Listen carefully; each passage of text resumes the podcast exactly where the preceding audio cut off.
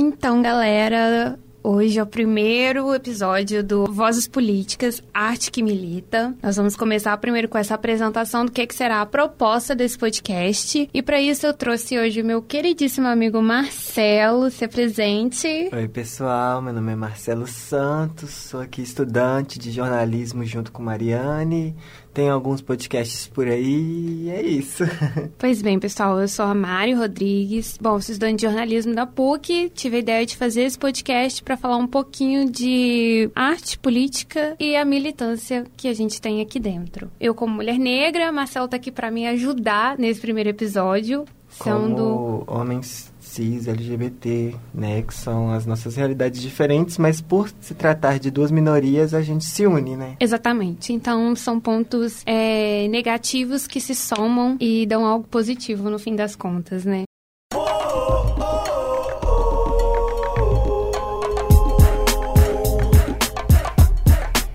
Vozes Políticas. Arte que milita. Bom, primeiramente, é, eu quero falar sobre o intuito do podcast. É, nesse primeiro episódio, é, a intenção, na verdade, do, do Vozes Política, Arte que Milita, é refletir sobre o que seria essa voz política, né? Então, é uma voz que vem de um corpo político, então um corpo que precisa ser político por quê? O que é que representa essa política e o que é que faz ele se tornar político? E, consequentemente, pensando nessa, nessa ideia e nesse aspecto do que seria ser um corpo político, que para mim seria estar nesses espaços que te exigem ser muito politizado para você continuar sendo quem você é, é, isso traz uma arte de resistir e mostrar sua militância consequentemente, saca? Exatamente, para mim é, é, realmente isso mesmo. O corpo político é quando o seu corpo já fala por você. A forma como você se porta, é, as primeiras impressões que as pessoas têm de você e como isso afeta no seu dia a dia, né? Como que isso acaba fazendo com que você te, seja desvalorizado e não levado tão a sério como você deveria. E hoje em dia, né, a gente tem falado muito sobre essa questão da militância e de pensar na arte como algo político. E aí entender que hoje em dia, quando a gente fala muito dessa desconstrução, dessa politização das pessoas, né, e que para muitos, né, o mundo tá ficando chato, mas para mim eu acho que tá ficando mais interessante porque as pessoas uhum. têm que rever constantemente certos conceitos. Muito se fala sobre dar voz a essas pessoas. E esse é um ponto que me incomoda pra caramba. Mas é isso, eu acho que esse viés do dar voz, muita gente vem com, com isso. E a gente vê justamente essa que é a, a minoria que tá à frente desses espaços de poder, de, de ascensão, que estão hoje em dia mostrando no seu marketing de empresa, mostrando na sala de aula, mostrando, né, onde podem que eles não são um monstro racista, um monstro homofóbico, um monstro machista e tudo mais e aí eles ficam nessa de que estão dando voz para nós que somos considerados minorias, mas na verdade somos maioria. Então é um ponto que me incomoda e o principal foco da criação desse podcast para mim é justamente isso, mostrar que ninguém dá voz para ninguém. A gente tá aqui para poder no máximo potencializar, porque eu, quanto uma mulher hétero, não posso dar voz para um uma, pra comunidade LGBTQI+, mas porque eu posso você não passa pelas mesmas realidades que a gente, né? Exatamente. É, quando a gente, por exemplo, quando você tá na rua ali conversando com um boy andando de mão dada, você não tem medo, entendeu? São coisas que a gente passa, que da mesma forma que você passa por situações que eu não, não entendo essa realidade. Exatamente. E aí a gente enfrenta medos diferentes, né? Então, o meu corpo negro com outro corpo negro sente um medo ao estar ali na rua, mas é um medo completamente diferente da homofobia, porque o racismo ele tem impactos diferentes, mas que são muito similares nos aspectos emocionais que tem para as pessoas negras se a gente for comparar de alguma forma com essa comunidade LGBTQI+. E eu acho que tudo se soma. Então é justamente por isso que o Marcelo tá aqui para eu não ter que falar e querer dar voz para alguém. Você tocou num tema interessante que você acabou falando de minorias. Eu vi um debate na internet recentemente que a gente está querendo tirar esse, esse, esse termo minorias do debate porque realmente traz essa ideia de que somos menores, que somos inferiores. E eu tô vendo a galera usando agora o termo grupos subrepresentados, eu achei até que convém bastante. Eu acho que retrata mesmo a realidade. Nossa, que... massa. É uma coisa que eu sempre venho falando, assim, justamente por estar muito nesses espaços ultimamente. Espaços brancos de elite, é, normativos, com viés eurocentrados, é, sobre essa questão que muitos viram para mim e falam: ah, eu quero dar voz pro povo preto, quero dar voz pros gays, eu quero dar voz pras mulheres. E é um termo que muito me incomoda, porque eu tenho voz, sabe? Eu não preciso que ninguém fale por mim ou que me, alguém me dê ela. Ela já existe, ela só não é escutada.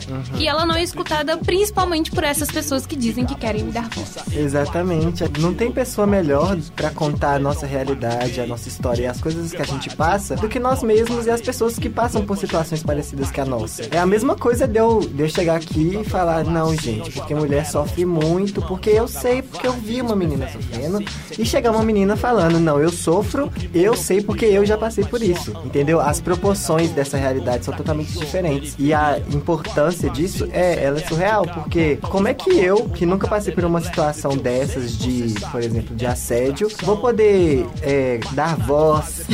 Como é que eu vou poder falar sobre isso, sendo que não é uma coisa que eu já vivi, entende? E é muito interessante. Esses dias eu tava vendo um vídeo do Yuri Marçal, que ele fala sobre as esquerdominas, assim.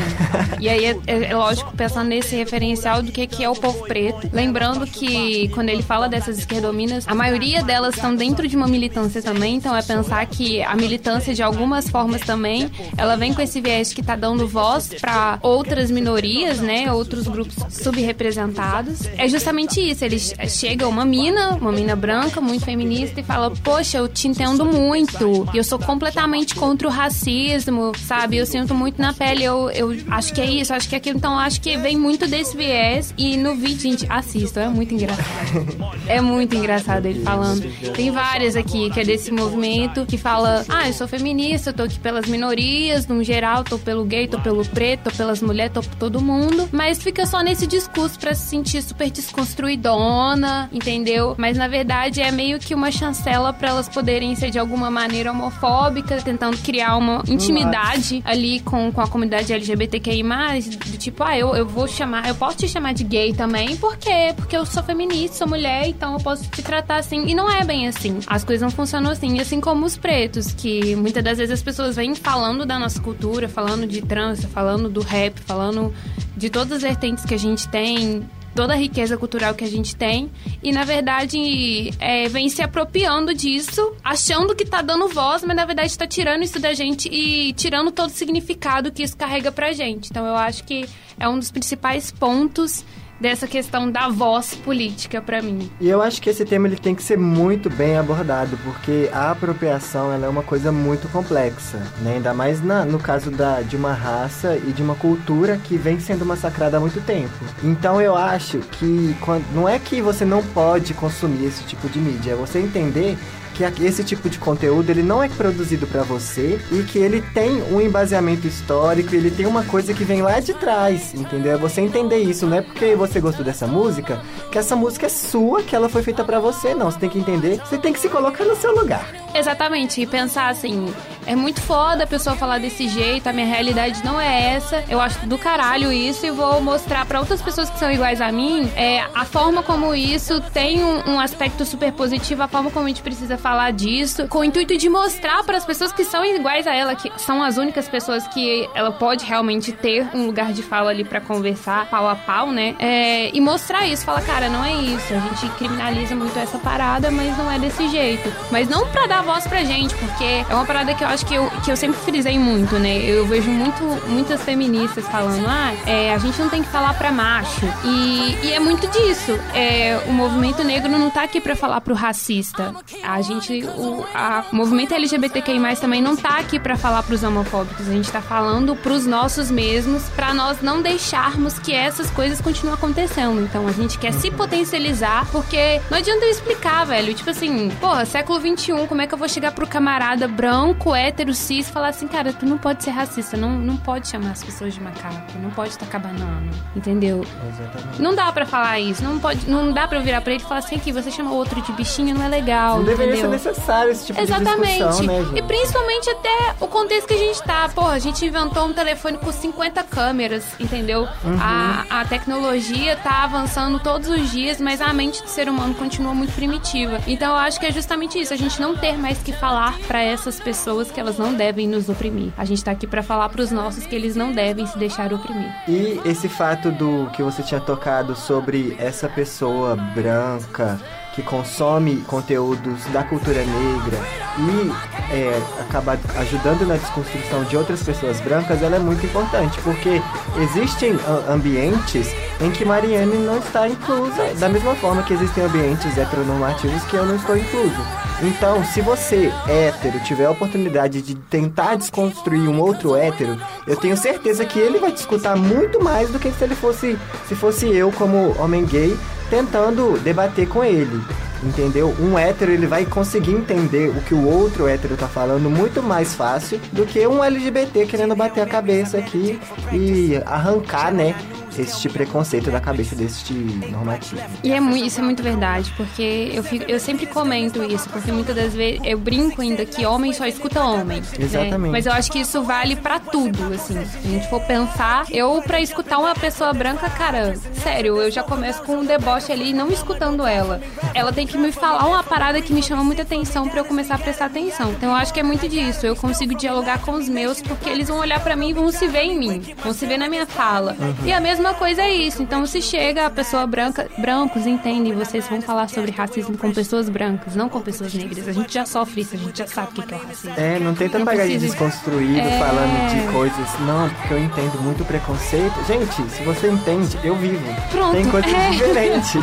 E, bom, outro aspecto que eu queria muito tratar é sobre essa presença das vozes, voltando essa ideia de ocupação desses espaços. Acho que durante muito tempo a gente buscou é, uma aceitação tentando ser igual a esse padrão que é patriarcal, europeizado, e a gente buscou com todas as forças entrar aquilo de uma forma as pessoas nos verem dentro desse padrão. Depois de muito perceber que não dava e que não tem coerência nenhuma a gente tentar ser algo que a gente não é, a gente buscou essa desconstrução, buscou se empoderar através do que somos, buscou resgatar a essência do que somos, de forma a mostrar nesses espaços quem realmente somos e as pessoas terem que nos respeitar do jeito que a gente é. Então, a gente tá atualmente num momento em que a gente não tenta mais ser branco, o, o- LGBT não tenta mais ser normativo pra ser aceito, é, a mulher não tenta ser mais tão feminina pra poder também ser muito aceita. E aí, o grande viés, que pra mim é uma, uma interrogação muito grande e que eu acho que muitas pessoas falam e eu vejo poucas pessoas comentando sobre esse conflito, que é um conflito pra mim, é sobre a gente buscar é, esse respeito dentro desses espaços. Então, a gente busca estar em espaços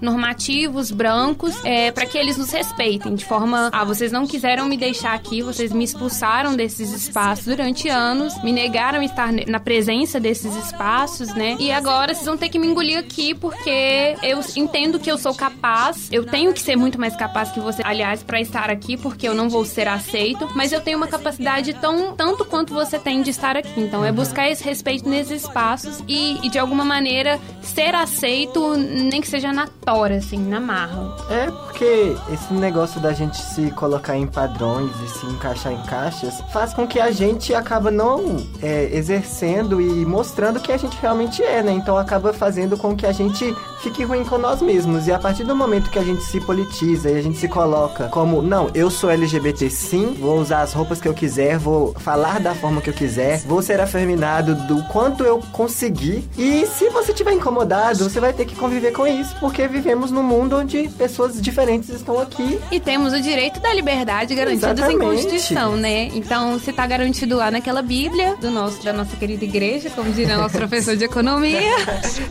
porque nós vivemos numa igreja disfarçada de Estado, é, a gente vai buscar esse direito e a gente vai botar ele na prática, nem que seja na marra. Mas o grande ponto de conflito pra mim disso é justamente isso, a gente se expor a estar nesses ambientes, se expor a essas violências que esse ambiente pode nos provocar, que essas pessoas que compõem esse ambiente pode nos provocar, justamente para provar para eles que somos capazes, ou para trazer a representatividade para os nossos, nossos de que eles também devem estar nesses espaços. Uhum. E aí dessa forma acaba que os nossos espaços mesmo, aqueles que eles nos condicionaram, mas que a gente tornou cultural, que hoje em dia tem muito branco, tem muito hétero indo lá e querendo estar nesses espaços e usar isso como objeto de estudo, nós estamos deixando esses espaços para ocupar esses espaços mais brancos. Então, às vezes, eu, eu sinto que de alguma forma a gente tá trocando seis por meia dúzia. É, eu acho que quando a gente tenta ocupar um espaço que não é nosso, porque não costumava ser nosso, é a mesma coisa quando um hétero,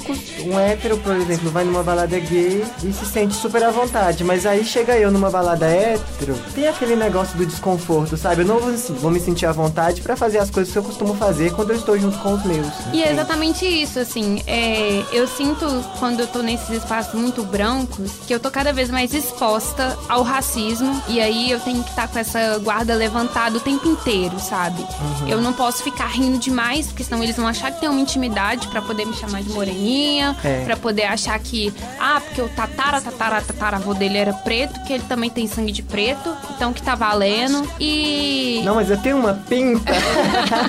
é tipo isso, sabe? É porque o preto do meu olho.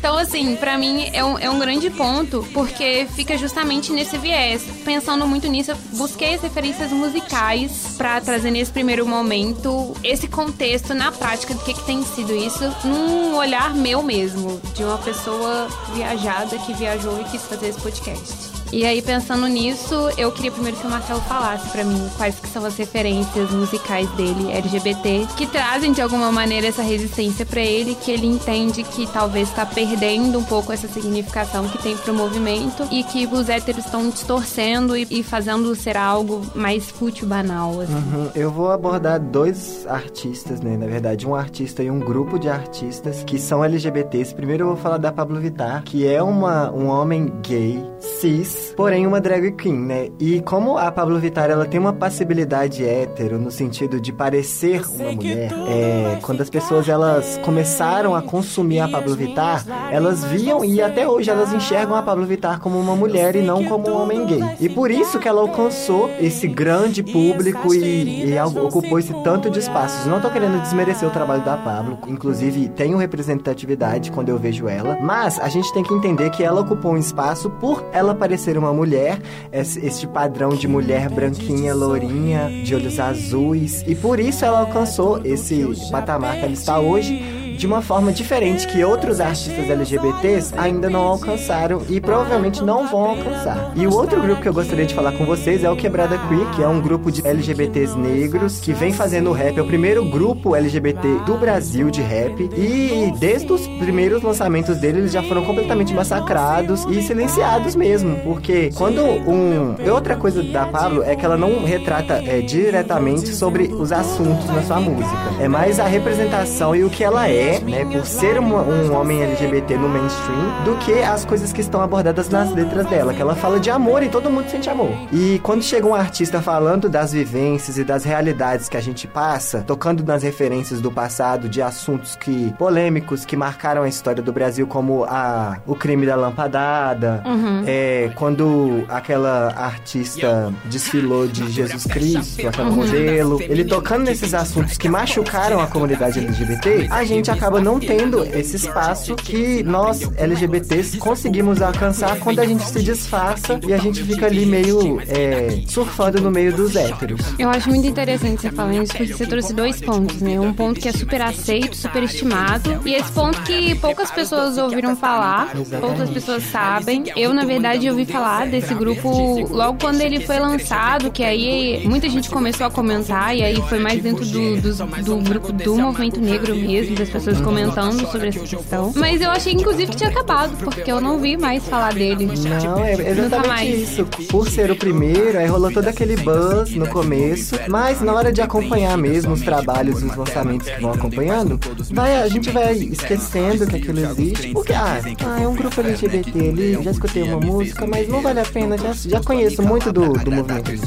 É, não, e tem aquele viés, né? A Pablo, como ela não fala dessa militância nas músicas dela, ela, ela é esse corpo corpo, que representa isso pra muitos.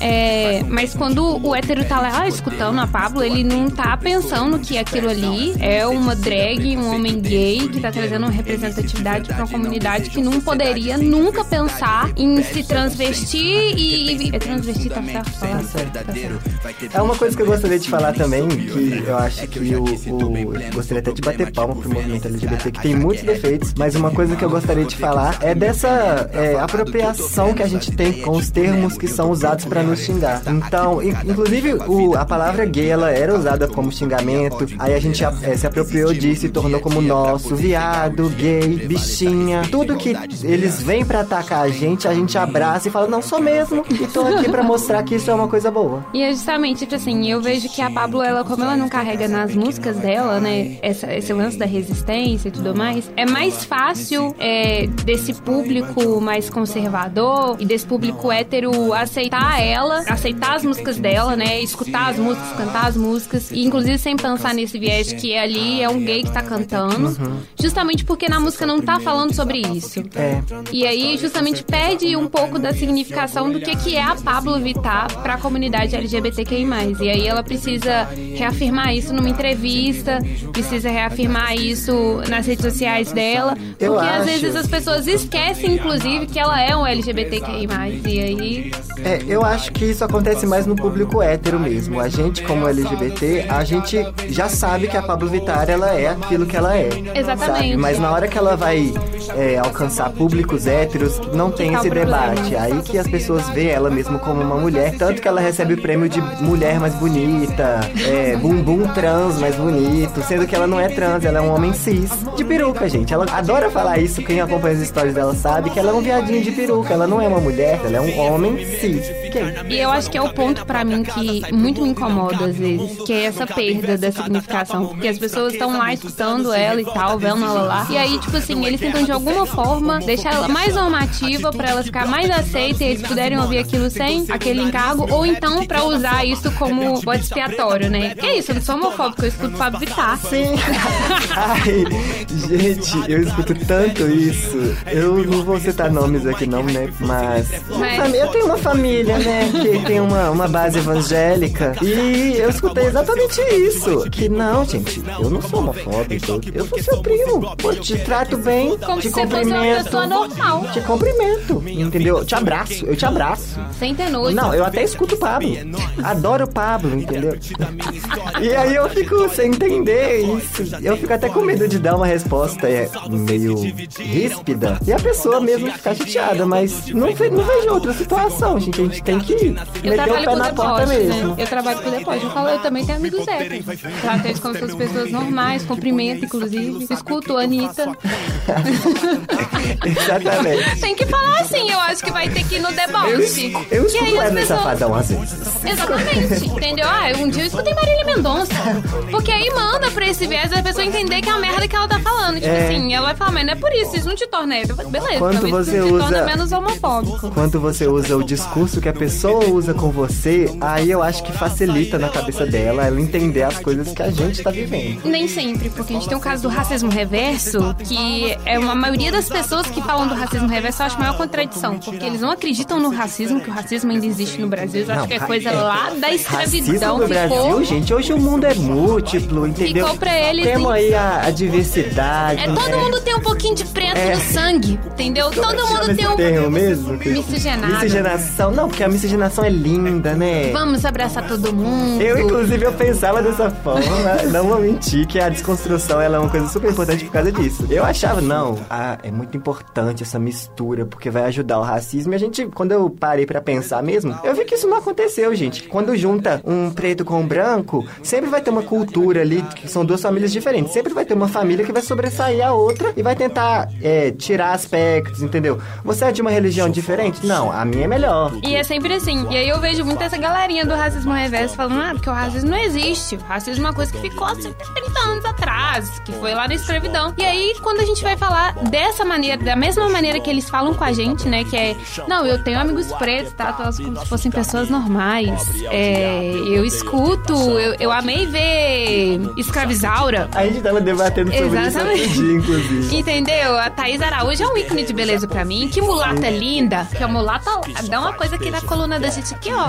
Que dá um, dá um probleminha. É porque realmente as pessoas, elas, elas usam termos que não olham pro passado. E de onde que saiu esse termo, né? Exatamente. Aí ficam falando, ah, pô, eu já escutei Nego Drama do Racionais. Eu sou muito preto, entendeu? Porque o meu tataravô, ele era preto. E aí a minha avó fugiu com o meu tataravô e tal. Então, tipo assim, a pessoa fala muito disso e aí ela chega nesses espaços negros e aí elas buscam aceitação nesses espaços que eles acham que não tem racismo, no, então acabou. Aí ele chegam lá e falam, mas você tá sendo racista reversa comigo. Se eu viro pra ele e falo assim, pô, mas eu não sou racista reversa. Eu tenho amigos brancos, trato eles como se fossem pessoas normais, entendeu? Já escutei Wesley Safadão, sim. Marília Mendonça já, inclusive, baixou uma música no meu telefone pra sofrer pelo, pelo falecido. E aí as pessoas falam assim, tá vendo o quanto de ódio tem no seu discurso? Você mesmo tá disseminando racismo. O próprio preto faz racismo. Não. Vocês são racistas reversa. Eu falo, porra, mas você não acreditava nem no racismo, agora já tá acreditando no reverso? Como assim? Uma coisa que eu também acho engraçado nessa galera que fala que o racismo não existe é que eles não conseguem nem falar a palavra preto, né? Eles dão uma coisa na garganta. Agarra. Assim, você que, vocês você que, que são é, assim, é, sabe? É, é, morena, escurinha. Mais escurinho, sabe? Gente, não tem. A é pessoa... preto, gata. Gata, preto mesmo. Pode falar Não existe mesmo. xingamento na palavra preto, gente. E é uma parada que existe muito. Você falou sobre esse lance da comunidade LGBT pegar esses termos que são muitas vezes usados de forma pejorativa. E no movimento negro a gente faz a mesma coisa, sabe? Com criolo, com mulata. A gente usa isso, mas é uma parada entre a gente é. que, tipo assim, é não é pra você ouvir a gente falar que você tem que chegar e falar também, entendeu? Então, existe um grau de intimidade muito grande se você é um branco, meu amigo, para poder chegar e me chamar de crioula. Não é bem assim que as coisas acontecem. É um aspecto que é muito forte, assim, para mim. Essa apropriação que eles têm. E quando a gente vai falar dessa forma, a gente. Eles quase não deixam a gente falar, pra falar a verdade. Eles falam, estão dando voz pra gente, mas não deixam a gente nem é. terminar a frase. Eu acho que essa, essa questão dos termos também tá muito ligada à entonação da pessoa, né? A gente que já tá acostumado a sofrer preconceito, a gente sente só da, da forma que a pessoa fala. Entendeu? Se uma pessoa me chama de viado, eu sei entender quando é de uma brincadeira, quando é homofobia e quando é só uma palavra que ela usa no dia a dia. A gente consegue entender isso. Fica muito nítido, sabe? E eu fico vendo essa significação, igual a gente falou sobre essas referências musicais, sabe? Pra mim, eu, eu pego duas referências que eu acho que todo mundo conhece, que é o Racionais, que foi o boom dos anos 2000, do que que era a periferia, que aí foi quando eles começaram a pensar, pô, ali no morro deve ter alguma coisa cultural que dá pra gente usar pra essas pessoas mais desconstruidoras, né? Pegou essa galera meio esquerdopata, né? E eles começaram a usar isso muito como objeto de estudo. E eu acho que é algo que a gente precisa frisar. Quando chegou Criança Esperança lá na Rocinha, gente, não foi porque o Roberto Marinho, ele achava lindo ser preto, ele adorava, queria fazer o bem, entendeu? Dar as mãos para todo mundo. Não, ele olhava aquele monte de preto, pobre, fudido, com, a barriga, sabe, com o corpo igual um birimbau, com a barriga cheia de verme, nariz todo cheio de catarro. Ele olhava para aquilo ali, ele não sentia o mínimo de empatia. Foi uma chance dele ganhar dinheiro e de ele usar aquilo como objeto de estudo justamente para dizer, ó, oh, isso aqui é cultura, é a cultura deles. Vamos estudar a cultura porque eles são seres à parte da nossa sociedade. Não, e para mostrar para os outros que, nossa, o quanto a nossa empresa é boa, né? A gente ajuda os outros. A gente é politicamente correto. É. E é por isso que o politicamente correto hoje em dia ficou fudido, porque quando a gente vai falar disso, aí todo mundo fala: "Ah, mas que chatice". Mas não é. A gente simplesmente banalizou isso, banalizou para ganhar dinheiro. E é o que o capitalismo mais faz, ele se apropria das coisas, né? A gente fica com essa ideia de que vai acabar com o capitalismo, mas nunca. Ele tá aí se apropriando desde sempre. E a representação Daqui muito. Ele tá se apropriando da própria militância gente não, vai ficar aqui perdido. Gente, eu, acho, eu acho que ele, inclusive, tá fazendo isso, porque um ponto que a gente tem de conflito muito grande dentro dessa militância do povo preto é esses negros que conseguem ascensão e muitos conseguem ascensão falando sobre esse discurso antirracista, de, dessa violência que você sofre dentro da periferia, a violência policial, o feminicídio da mulher negra. E aí, quando ele chega lá, ele ou para de falar disso, ou as pessoas não dão a devida atenção porque ele tá falando. Quando o Racionais estourou com as músicas dele, primeiramente foi super marginalizado. Todo mundo falava mal. Ah, é música de preto, isso aqui tá fazendo apologia às drogas, tá fazendo apologia à criminalidade e abriu uma lacuna muito grande, porque aí o preto olhou e falou: Cara, eu posso fazer arte. Os caras estão fazendo, eles estão ganhando dinheiro com isso, estão fazendo o som deles, o jeito deles, não tem uma escola dizendo tem que ser feito desse jeito. São quatro estrofes que você vai ter que fazer com três versos. Não, não é assim. A métrica é você faz de acordo com a sua vivência e você manda o papo, se rimar bem, se não rimar, nem. O que importa é você fazer. Exatamente. E aí é o lance do papo não faz curva, né? E aí hoje em dia a gente tem o Jonga, que é daqui de Minas, que conseguiu ascensão. Ele tá no terceiro álbum dele. E no álbum que ele estourou, que foi o álbum Ladrão, que já mostra muito essa referência do que, que é ele tá nessa posição social, dele ter conseguido ascender com a arte dele. Inclusive, no Listão, que é um dos meus podcasts, a gente fez um faixa a faixa sobre o álbum Ladrão. Gente, então, Vai lá conferir, porque foi babado.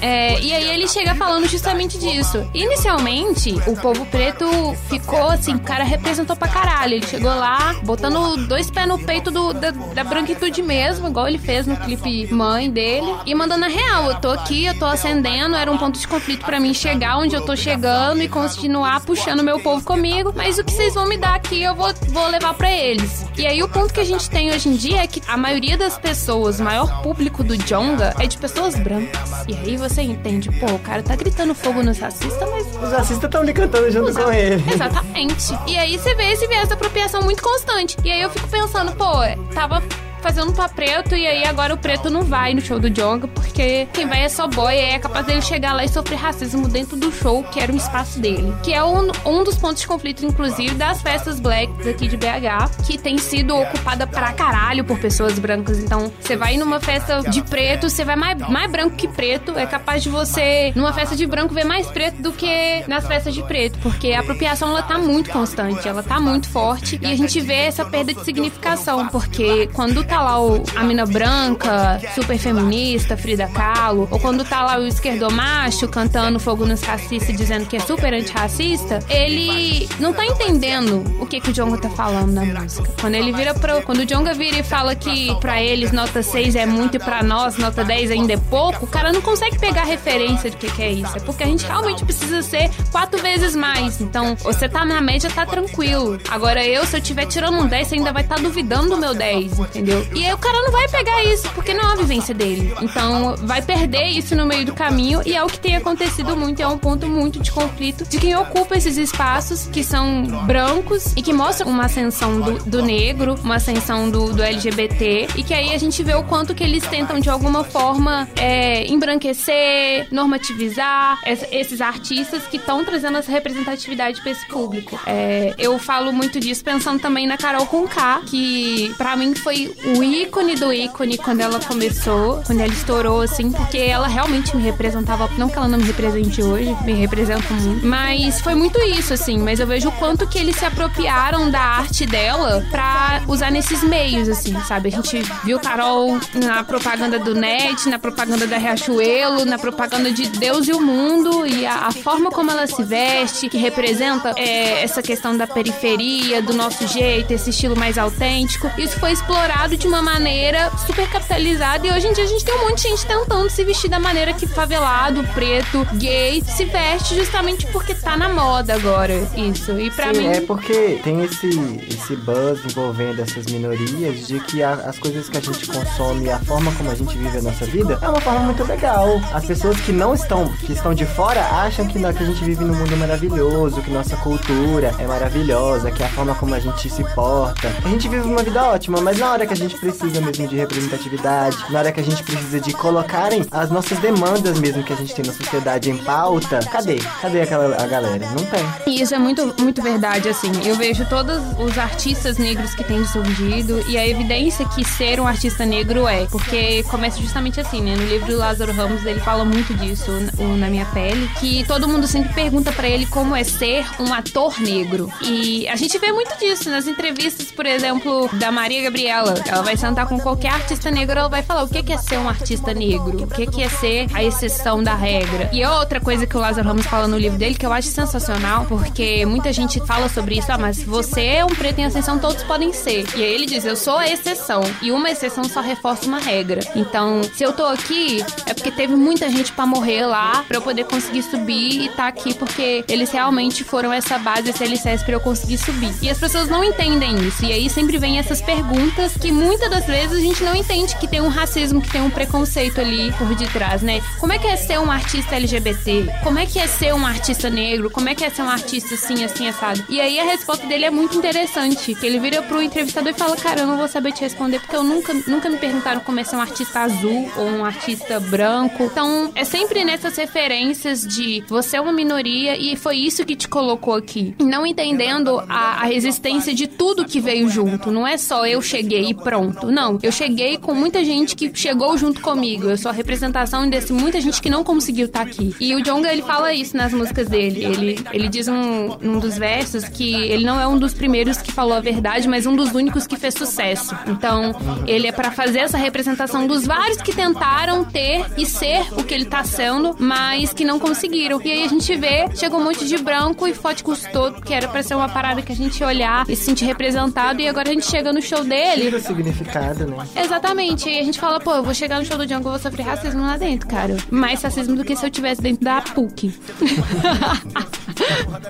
Porque é isso, a gente. Quando a gente tá num ambiente branco, a gente tá exposto, sim, a, a sofrer racismo de uma maneira muito escancarada. E a gente tem que ser quatro vezes mais, porque a gente tem que ser forte para superar essa parada que vai te encher o saco. Você tem que levantar a cabeça e saber se posicionar na hora. E muitas vezes a gente não consegue, porque é algo que bloqueia humanos, né? a gente. Estar com essas pessoas parecidas dentro desse ambiente é muito fundamental, eu acho, pra gente, assim. Porque é aquele ponto de alívio, assim, nossa, agora eu não preciso ser a pessoa super militância, sabe? Super tombamento. Mas a minha avó ela sempre falava que quando você quer arrebentar uma linha sozinha, é muito fácil, mas junta um monte de linha junto e tenta arrebentar. Não consegue, porque a gente mesmo se fortalece e a gente se une nisso. E esse é um ponto perfeito pra gente concluir e fechar aqui o podcast, porque a ideia é justamente essa. Vamos juntar todas essas vozes políticas e vamos fazer essa arte militar dentro desses espaços. Então, de agora em diante, a gente tem um ponto de potencialização de vozes aqui na PUC. Então, vocês podem ir lá dar sugestões de temas, podem vir aqui falar e criticar, fazer denúncia. Vamos fazer, vamos botar fogo no parquinho. Fale bem ou fale mal, mas fale da gente, né? Falem com a gente,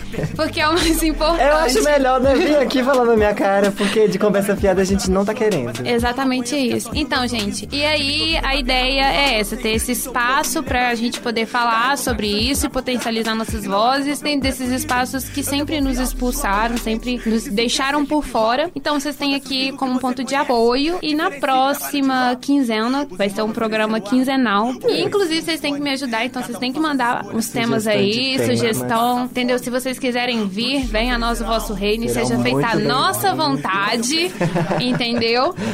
E, e vamos falar, vamos botar fogo no parquinho mesmo. Daqui 15 dias tem mais um Vozes Políticas, a arte que milita. E vamos estar tá aí com mais um tema babado pra meter os dois pés no peito e fazer a revolução acontecer aqui dentro. Exatamente, gente. Um grande beijo e até daqui a 15 dias. Daqui, até aqui 15 dias. Beijo. Não sou o primeiro que falo verdades, mas um dos únicos que fez sucesso. Que o menino queria ser Deus. Ah, queria ser Deus.